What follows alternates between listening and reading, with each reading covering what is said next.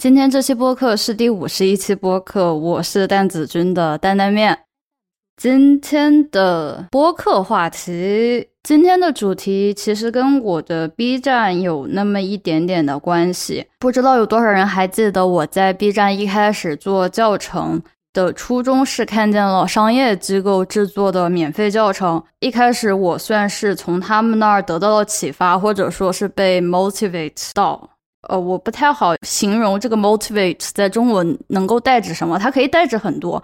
但无论怎么样，这算是一个动机，促成了我开始制作教程。然后最近看到了两件小事情，让我觉得可以用这一期播客跟大家分享一下我对商业测试机构的一些看法。这一期播客就需要做一个免责声明，那就是这一期播客里面所有的看法。都仅仅是我的个人看法，跟我的工作单位还有我的学校机构都是没有关系的。呃，先说一下这两个事情吧。第一件事情是有一个在校学生，我猜测是在校学生啊，他在自己的微信公众号上面发表了一篇关于如何使用 Python 进行爬虫的教程，然后他这个教程用的是我在 B 站上的视频作为示例，也就是说。他在这个教程的结尾，把我所有的视频都扒下来了，也就是说扒到离线。他在文章的结尾，他说：“呃，如果你想要这些离线视频，你可以把这篇文章发到朋友圈去一个小时，然后截图发给他，他就可以把视频分享给你。”接着呢，我在一个半公开的微信群里面，直接明确告诉他说：“这个事情我不允许，你不能扒我的视频啊！”当然，也不出意外的是，这个学生他觉得没有做错什么，他觉得说只是分享技术，造福大家，跟侵犯其他人的权利关系不是很大。当然，讲这个事情不是说去找他算账或者干嘛的，仅仅。是跟大家讲一下，这是我最近遇到的一件事情而已。而且这种事情也确实不是第一次发生，在这之前也有一些商业测试机构，他们会打着旗号说要推广我的教程，但是呢，在他们的文章里面、微信公众号里面，都是把我的水印啊、把我的名字啊，都是从文章里面抹去了。其实这一些东西是可以放在一起讲的。就是在我看来，他们并不懂得，对于知识而言，免费的是最贵的。第二件事情是我在微博上看到的一条投稿，简单来说，就是投稿的人吐槽了一些商业测试机构，在他们付了钱之后，啊，商业测试的机构并不令人满意，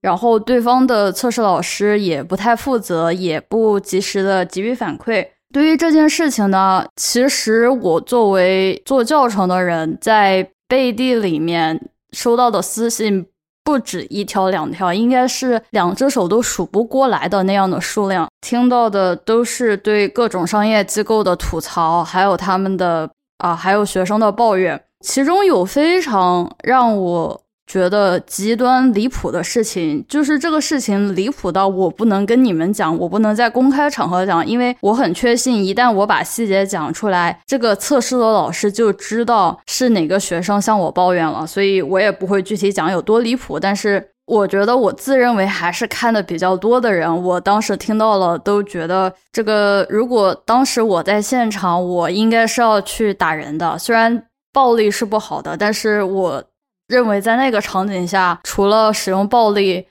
嗯，毕竟我文化低嘛，我感觉我也想不出来有其他的办法了。那就从这两个事情谈起。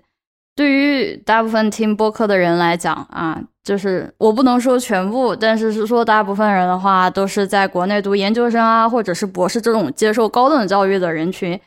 也有相当一部分的人是从事着。实验性科学，所谓的呃生化环材四大天坑。那如果大家去关注一些微信公众号的话，大家经常会看见，在公众号上面会有相当一部分的账号是会去分享最近的科研进度啊、科研进展啊，然后比如说导师的介绍啊等等这些类似于跟科研比较相关的内容。我相信。有不少人也在关注，经常我看到的的是一个账号主页里面，我可能大概有接近一百号朋友都在关注。在同一时间，大家可能也会发现下面会有一些广告，可能在呃文章里面，也有可能是在就是每天的推送里面，就是非第一篇文章，就后面几篇文章里面也会有这样的推广，就是说讲一些收费的测试，如果是就是说他们可以帮你做各样各种各样的测试。有一些测试是比较常见的，就是说，可能你哪怕不是大学里面所需要的，就是说公司这种盈利性企业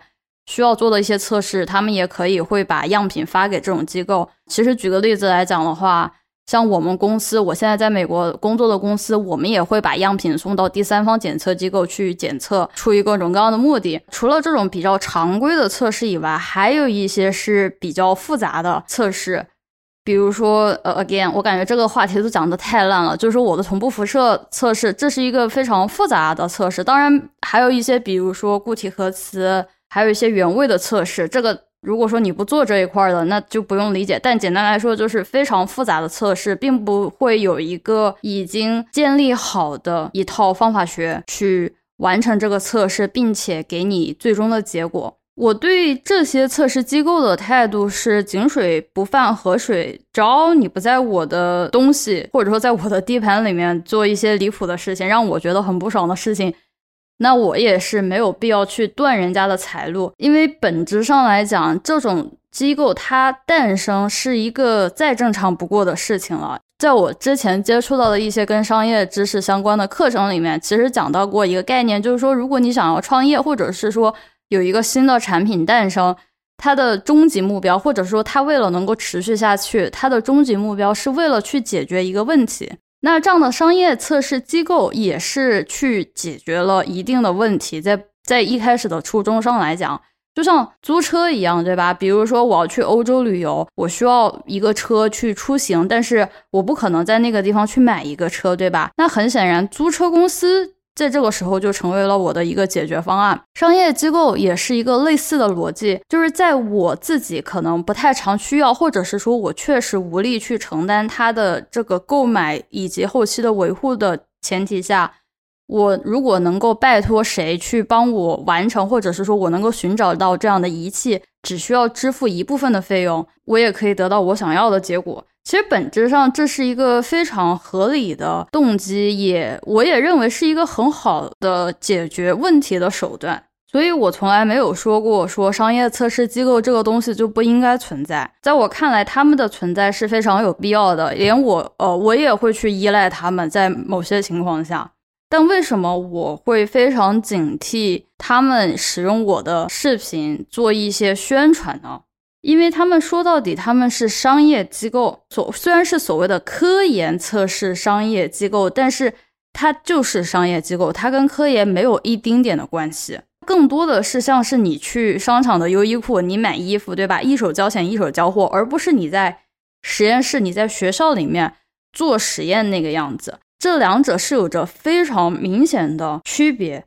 对于这类商业测试机构，它已经脱离了正常的科研交流。在这个情况下，如果我还是用着科研的一些评判价值去看待这些商业机构的话，是极为不合理的。要必须讲明的是，这种商业机构它之所以是商业机构，是因为它是以盈利为导向的。这个事情是太多人没有去意识到，尤其是在他们去给商业机构合作、去给他们提要求的时候。我感觉大家似乎是把这个事情给遗忘了，或者是说，可能因为咱们是做的是科研，对吧？做的是发文章，并不是一个买卖得到一个物品，并不是说我去买香奈儿，我去买爱马仕会得到一个包，去优衣库会能买到衣服，并不是说那么的明显，而导致大家会把这个界限给分开。那这期播客就是告诉还认为这是一个模糊界限的人，说这个。商业机构它跟科研机构是完全两码事，这个东西是必须要去分开的。强调这一点的原因是，当你去寻求商业机构帮助的时候，你就得知道这个东西是一分钱一分货的，或者是说你要承担的更多的是商业上的风险，而不是科研上的风险。在这里岔开话题讲一个我之前读书的时候印象非常深的一个经历。我在一个 career fair，在一个类似于那种就是做，我在一个 career fair 里面遇到过一个国家实验室的领导，他在国家实验室之前是一个私人公司的 VP 副总裁，也是做领导级别的。我其实挺好奇的一点是说，当他在这种私人公司和国家实验室，就是说盈利机构跟非盈利机构承担着这种啊领导职责、这种进行决策的这样的一一类职责的时候，会有多大的区别，或者是说他们有多大的相似点？他给我的答案对我影响非常的大，一直到今天，他说的是。这两者其实只有一个区别：公司是以盈利为导向，要有更多的 profit；而国家实验室是以科学为导向，是要追求科学。当他在面临一些决策点的时候，他所需要想到的是说，在这个机构里面，我到底是以盈利为导向呢，还是以科学为导向？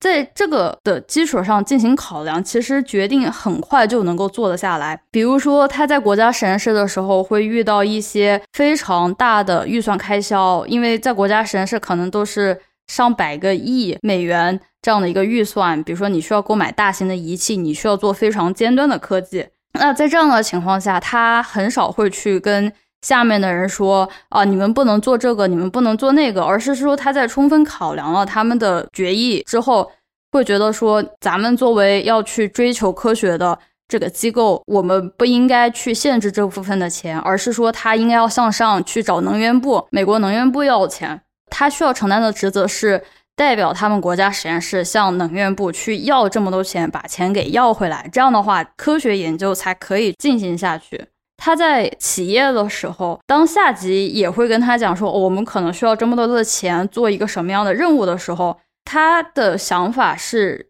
先去思考这个开销它是否有必要。因为当你想要扩大盈利的时候，你需要考量的第一个是收入，第二个是支出。那么也就是说，你可能在保持收入不变的情况下去削减开支，同时也可以获得更大的盈利，相当于是你有两条路可以走。也就是说，企业的时候，他会更加的去关注。开支是否有没有必要，能不能够去缩减，甚至是他会要去考量的是一个 return of investment，也就是说，我花了这么多的钱，能够给我带来多大的回报，对吧？最好就是四两拨千斤，这是最好的结果在企业里面。但是你反过回去看。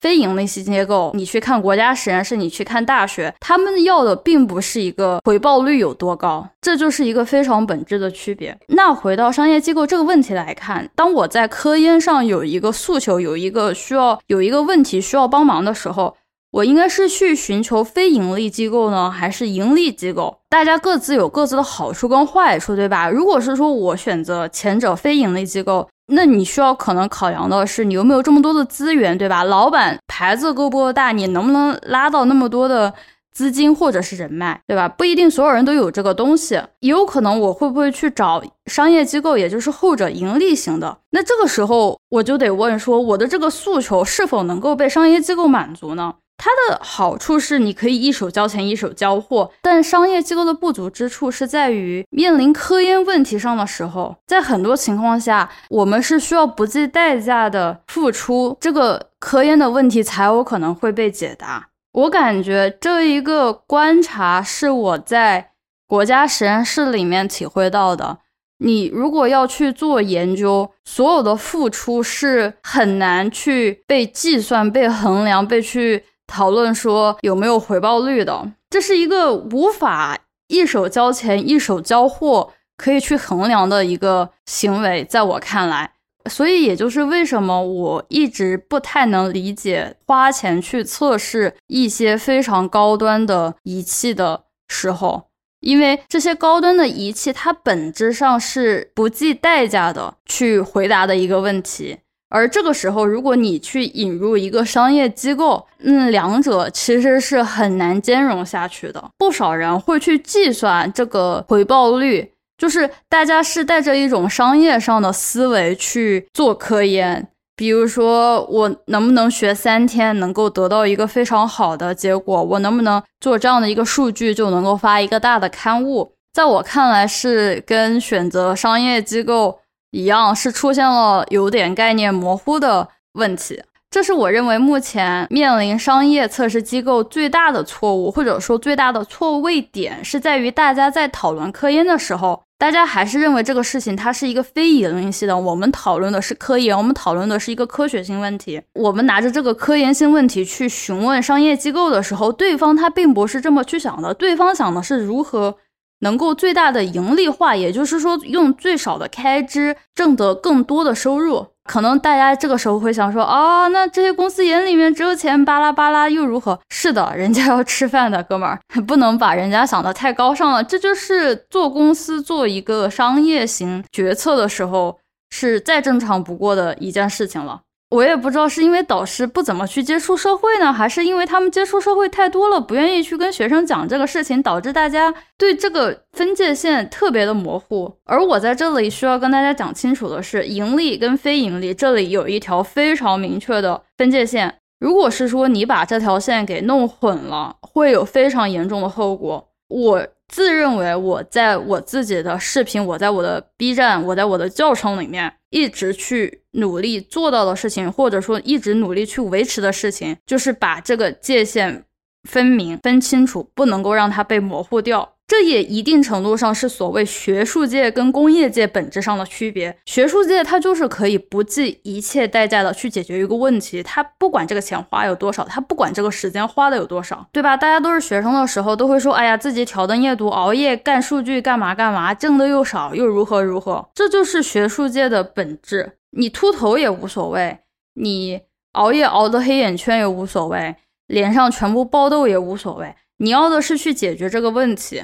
你要的是去回答这个问题，你要的是这个挑战，把这个挑战给按下来。到了工业界，或者说大家离开了学术界之后，大家就说啊，摸鱼滑滑起来啊，就是有多少钱就做多少事情啊，五点钟一到就下班，甚至五点钟没到就先跑为敬，这就是区别。这都是一个非常连贯的逻辑在其中。我不知道大家有没有去把它串起来过。回到商业机构来讲的话，如果我希望。对方去做更多的事情，会希望说人家能不能去试一下这个，能不能去试一下那个，能不能把实验过程记录下来，能不能把细节框定好，等等如何的，这些都是需要额外的精力在里面的。对于学术界来讲，那是一个无关紧要，或者说那是一个非常自然的过程，因为学术讲求的是严谨性，他们有一套自己的打分体系。而到了公司里面，公司想的就是说。这些东西你都是 extra，对吧？你这些东西都是额外的。这个东西它最终它不会成为发给你的一个包裹，因为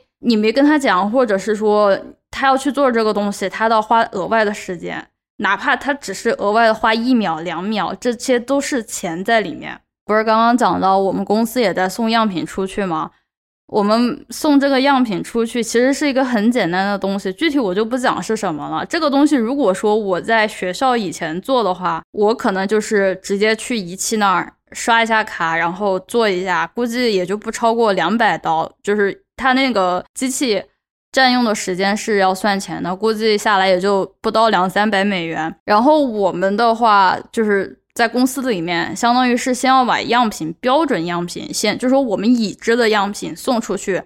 去让他们测，看他们得到的结果是不是我们一致的结果。就是，我们先要去看他们这个测试结果是否是稳定的，或者说是否是可靠的，然后我们再把我们真正的未知样品发出去，让他们去测。而且呢，我们还要的是不同的机构。相互对比去看他们能不能够验证彼此的结果。当时要结果还挺急的，我们希望是两个星期以内能拿到。就这十来个样品，花了我们七千美元，仅仅是一家公司。我们是找了三家还是四家公司？你就算算这个价格能有多贵。而如果说我自己去做，在学术界里面，在学校里面，我就只需要两三百刀，一个上午。把数据采好，在一个下午把报告写好，我报告还能写的比那些商业机构好呢。而且这些商业机构把结果给我们之后呢，他也就仅仅是给了我们结果，他会写，就是说你前面他们做了什么样的测试准备，他们啊有测过哪些标样，他们有没有进行过标定等等，就是这些他们确实会写在那个报告里面，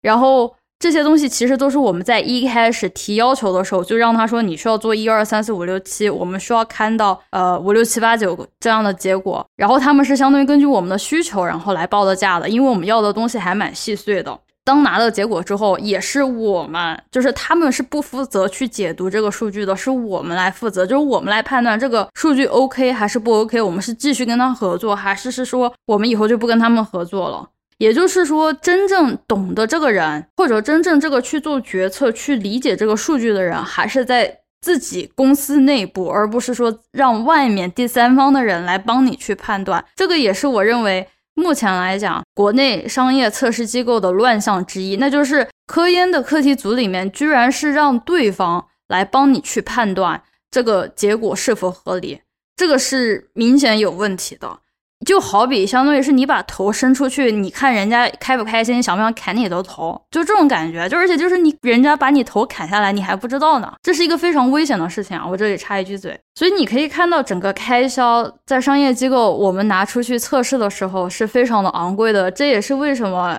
相当一部分的大型化学公司，但凡是有自己非常历史悠久的研发经验，比如说陶氏化学，比如说美孚啊、雪呃雪佛龙这样的比较。厉害的化学公司，他们都是有自己的测试机构，就说他们自己是 in house，就他们自己有自己的机器，他们有自己的科学家，而且都是非常厉害的人，所以他们根本就不会去寻找第三方的机构来做这个研究，因为这个价格长期算下来可是很贵的啊！你不能说测十几个样品你就花个几万刀，那这样的话公司会被你拖垮的。那我看到好人吐槽或者是抱怨说：“哎呀，这个商业机构给我做的东西对不上号，数据质量不行，如何如何，或者是他们不跟你讲清楚细节怎么样的。”那首先我先怪你们，因为你们没有在一开始把要求跟人家提清楚，这个是需要自己去做好的一件事情。二。但是这个锅，我觉得不应该是由学生来担，应该是由老板来担。毕竟是老板出钱，老板应该把这个需求一二三四五罗列好，而这个是相当一部分老板不会去做的事情。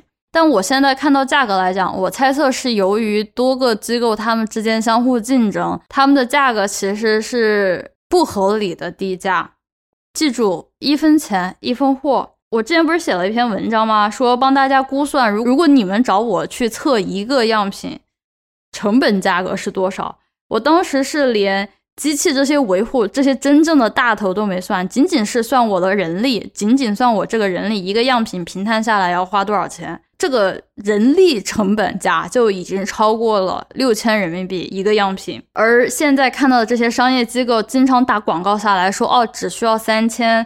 到五千块钱，这样的话，它还不如我的一个成本价，所以在这里就有一个很明显的错位。而且要知道的是，我算的六千块钱一个样品，是建立在我想要把这个数据拿好，我要把我这个问题研究清楚，我希望拿到的是一个有用的数据，而不仅仅是一个数据而已。想好了，我之前做了长期几十个小时的准备，说我。做这一次，我拿这个数据，我是否我要回答的是个什么问题？我能不能回答这个问题？以及出现了什么意外情况的话，我有没有什么 Plan B？就能不能有替代方案等等？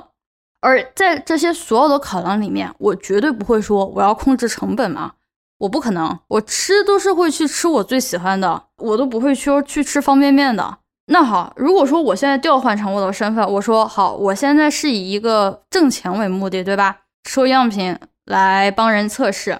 那这个时候我是为了去挣钱，而你只给了我三千到五千这样的一个价位，那我那我能怎么办呢？那我只能把开支给削去，对吧？一旦就开始削减这些成本的时候，它都会不可避免的去损害数据质量，损害实验结果，这个是肯定的。因为做科研就是你要的是最好的结果，这个是容不得有任何的妥协。很多人觉得说做研究是可以去啊商商量量怎么样的，在我的经历来看是不允许的。在这么一点钱的情况下，而且我还要在挣钱的前提下，那我只可能尽可能的不在前期做过多的准备。然后我能省则省，麻烦能跳则跳，就是数据烂了也可以，因为就是这三千五百块钱，这五千块钱，你要的是数据，而不是一个能够回答你问题的数据。这个再加上定语之后，这个数据再加上定语之后，它的价格会陡增。但如果是说你回到了一个非盈利型型机构，那它就是免费的。当我还在读书的时候，有人这么问的时候，我就说你可以，你如果你有本事，你找到我在真实世界的姓名、我的学校、我的课题组、我的老板，你可以跟他发个邮件，你可以问他说你你愿不愿意一起合作。如果说我老板 OK，那我可以去帮你做样品。如果我老板说 OK，那我就会去做这个研究，我就会接下来。为什么要绕这么大一个圈子，并且我还不要这个钱？因为这个本质上是一个非盈利性的行为，就是你去做的是研究，这个东西是不能够去沾上任何一丁点盈利的行为。绕这么大一个圈子，说到底是法律行为。这个问题我在 B 站之前我没有非常认认真的讲过，但是这个事情是让我觉得非常的冒火，我也非常担心相当一部分人。实话讲，我认为在国内对于这种极为稀有的资源的利用，或者是说资源的使用分配，法律意识这一块是极为淡漠的。哦，我就只讲美国这边的情况。所有的美国国家实验室，它都是能源部资助的，也就是说，它是一个联邦机构，联邦非盈利型机构。设立这些设施的初衷是为了去解决科学问题，它的本质是非盈利的。那我作为学生，那我可以到联邦设设施里面去使用这些仪器，是因为我去写了一个 proposal，就是说。申请书，那申请书本质上也是一个 commitment，就是说我的一个承诺，就是说我在这里面写我要做什么，我要研究什么，我要完成一个什么样的一个科学性的问题，写下这个东西，签上我的名字，这上面是我的名字的，这上面东西交上去，这是有法律责任在上面的，在 proposal 里面是绝对没有写说，哦，我申这个是为了去赚钱，我希望能够赚多少钱，我肯定不可能，对吧？就是。跟大家讲，就是美国国家实验室里面是分 non-paratory 跟 paratory contracts 的。就我们学校作为非盈利型机构，都是 non-paratory，也就是什么意思呢？就是说我做的这些东西全是非盈利的，那么他们也不会收我一分钱让我去使用这个仪器，但是我所有的研究型成果都会变为公开，因为这是作为一个非盈利性机构的一个使命。而如果说我背地里靠着这个 proposal，靠着这个申请书进入这个机构，然后我去帮。人家测了几个样品，并且还收了人家的钱，这种真金白银式的盈利型交易，这在美国来讲是联邦欺诈，这个不是一个小问题，这是正儿八经蹲局子的。这而且这个案子会非常容易的判，因为全是实证，因为你写的 proposal 上面就是说你研究的是科学问题，然后你转头就收人家的钱，你转头就是测人家的样品。是我可以告诉大家，在美国国家实验室，你多测一个样品，其实没有人会发现的。但是我可以告诉大家的是什么呢？你所有的数据，他们在国家实验室都有备份，只是相当一部分人不知道而已。所以说，你做过的什么样的样品，你测过什么样的数据，你哪怕就是测了一个垃圾数据，他们都有备份的。所以真不好听点的话，就是但凡他们秋后算账，就是做过这种事情的人，死的不知道有多惨。这种事情被发现。就是判实刑都是要上五年的，实打实的蹲局子。这件事情不开玩笑，并不是因为说这个事情做的很小，就说你帮人家测一两个样品，你收到钱，是因为这个事情收钱的这个事情是发生在一个联邦机构，这个是开不得玩笑的。就好比说你去 FBI 就是这样，就是搞这个事情，就贪污受贿，这这个形式是一样的。这个大家我必须要跟大家讲清楚啊，就是 在美国这边，虽然大家不会说对你约束的特别明显，不会说在过大庭广众之下就说你这样那样的，但是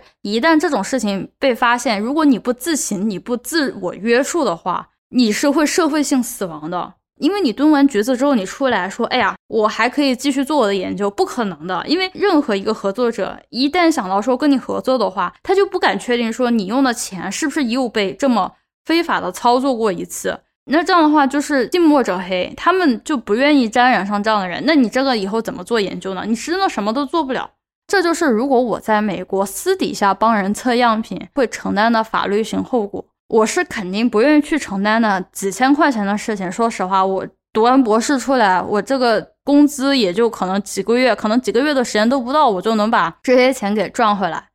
所以我没有任何的必要，并且我也会爱惜自己的羽毛，所以也就从来没有答应过任何人说收钱去测这个样品。一方面是大部分人也给不起这个钱，或者是说他给得起这个钱，我也不敢去收，因为这是一个法律问题。我只要不是穷疯了，我是不会去做这种要去吃牢饭的事情。但是到了国内，这个事情，我以为或者说我一开始觉得说这个事情应该跟美国是类似的，因为任何一个机构它是不可能花得起这个钱去建立这样的一些极为稀有的资源的。所谓的仪器都应该是归属于国家，国家的资源给了你们这些人，是为了让你去发展科技，对吧？为了去跟美国竞争的，而不是为了去赚钱，这不是一个什么高尚的口号，这个就是一个法律上的一个承诺。有这么多的人敢去利用国家的资源去盈利，这这说起来非常的严重，但也说起来很可笑的是，这个事情它就是一个犯罪行为，但是它